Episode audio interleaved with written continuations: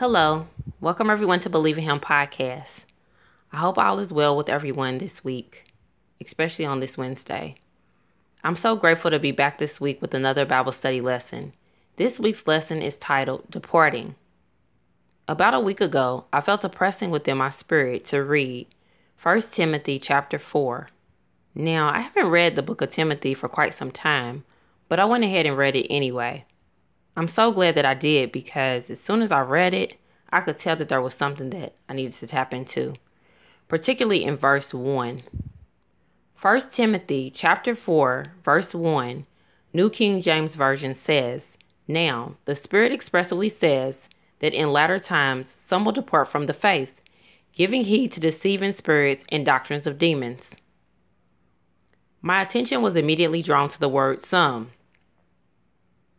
The scripture says some will depart from the faith. Notice the scripture didn't say all or everyone will depart from the faith, but some. As I thought about this, I realized this is a forewarning to let us know that some people will eventually depart from the faith.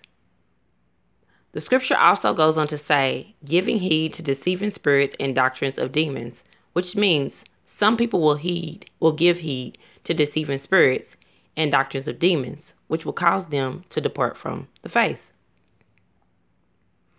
Now, while this is both sad and shocking to hear, we cannot dismiss what the scripture is saying. We cannot feel like the scripture doesn't pertain to us because we might feel like we're not departing from the faith. We can feel like we're not giving heed to deceiving spirits and doctrines of demons. While this can be true, we still must remain watchful. We must remain watchful that we don't depart from the faith. Give heed to deceiving spirits and doctrines of demons, because even we can be deceived by spirits and doctrines of demons. This is why it's so important for us to be aware. We have to be aware of who we listen to and what messages we receive. We cannot assume, especially in times like these, that everyone is teaching sound doctrine or even teaching the gospel according to God's word. We have to be aware of what we're taking heed to. If we're uncertain of what we're taking heed to, we need to pray to God about who we're listening to. We need to ask God, is this a person that I should listen to? God, does this message include sound doctrine?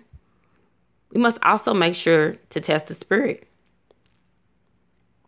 1 John chapter 4 verses 1 through 3, New King James Version says, "Beloved, do not believe every spirit, but test the spirits, whether they are of God, because many false prophets have gone out into the world.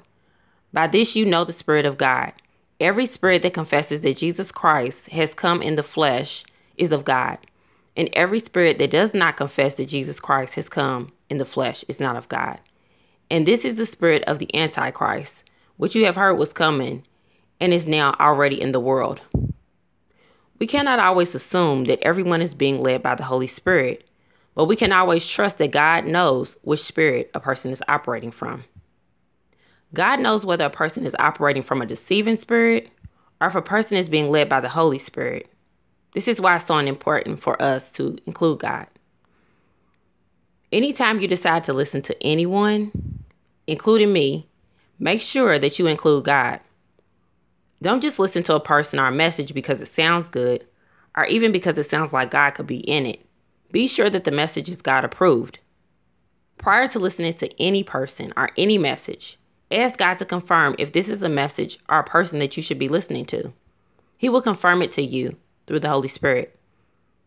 If you listen to a message or a person and something doesn't feel right, sound right, or seem right, the Holy Spirit is giving you a warning. Take heed to it. Also, make sure to include your Bible in hand so you can see for yourself if the Word of God is being referenced or not. To conclude, let us all remember to pray for our loved ones, friends, and just others in general. Let us pray that God helps us to not depart from the faith. Let us pray that God helps us to not take heed to deceiving spirits, our doctrines of demons. Let us also pray that God will help us to test the spirit.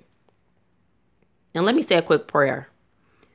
Lord, help us not to be deceived by what we hear and help us not to depart from the faith.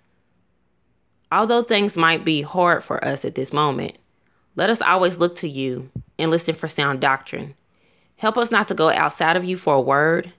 Help us not to just listen to what sounds good or what seems good, but help us to listen to what is biblical and what is true. Be with us every day and continue to speak into our lives. In your son Jesus' name, I pray. Amen. So that concludes this week's message, this week's Bible study. Um, can you please do me a favor? If you feel like somebody could benefit from this message, can you share it or forward it? As always, be blessed. Until next time, remember, believe in Him.